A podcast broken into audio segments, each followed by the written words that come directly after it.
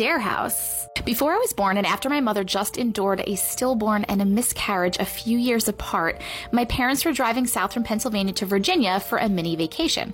While driving through a country road, my mother looked out the window and gasped and told my father to pull over. On the side of the road was an abandoned house that sat on a hill with about 40 or more abnormally super wide wooden stairs leading up to it.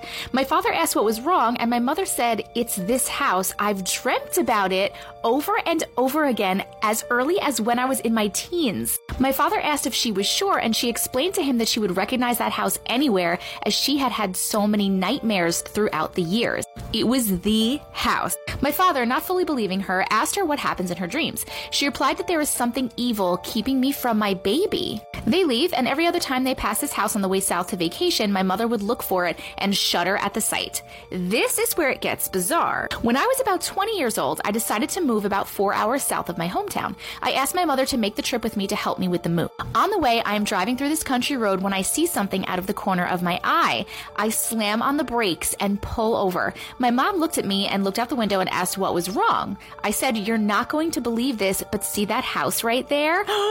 I've had nightmares about a house that looks identical to that one a million times when I was a child and to this day. I told her that I'd recognize those oddly wide and steep stairs from anywhere. My mom's face was white as a ghost and had goosebumps. She asked me what my dreams were about. I told her they were very scary, especially when I was younger. I told her the dreams were the same every time. I was wandering through the creepy house looking for her for what seemed like hours, and then it would get even colder and darker, and a horrific being would emerge and tell me that I'd never find my mother and laugh demonically. My mother couldn't speak. We pulled away and she told me her story. We had never once spoken of these dreams with one another before that day, nor had either of us seen that house in real life until those two days, 20 years apart. After that, neither of us have either had the dreams again, but still shudder when we drive south and pass the house with the steep, overly wide stairs, which is ironically no longer abandoned.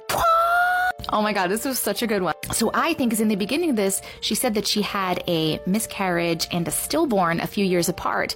And then she finally had a baby, but she kept having those dreams about like not being able to get to her baby. And this kid kept having dreams about not being able to get to their mom. Like something was keeping them from their mom. So I feel like this kid was trying, I'm saying kid, but this person's older now. This person was trying to get to their mom a few times and that being kept stopping them. And they finally got there. And i love that like when they finally both shared their stories and like made the connection and all that stuff that now the house is no longer abandoned. Like how cool is that?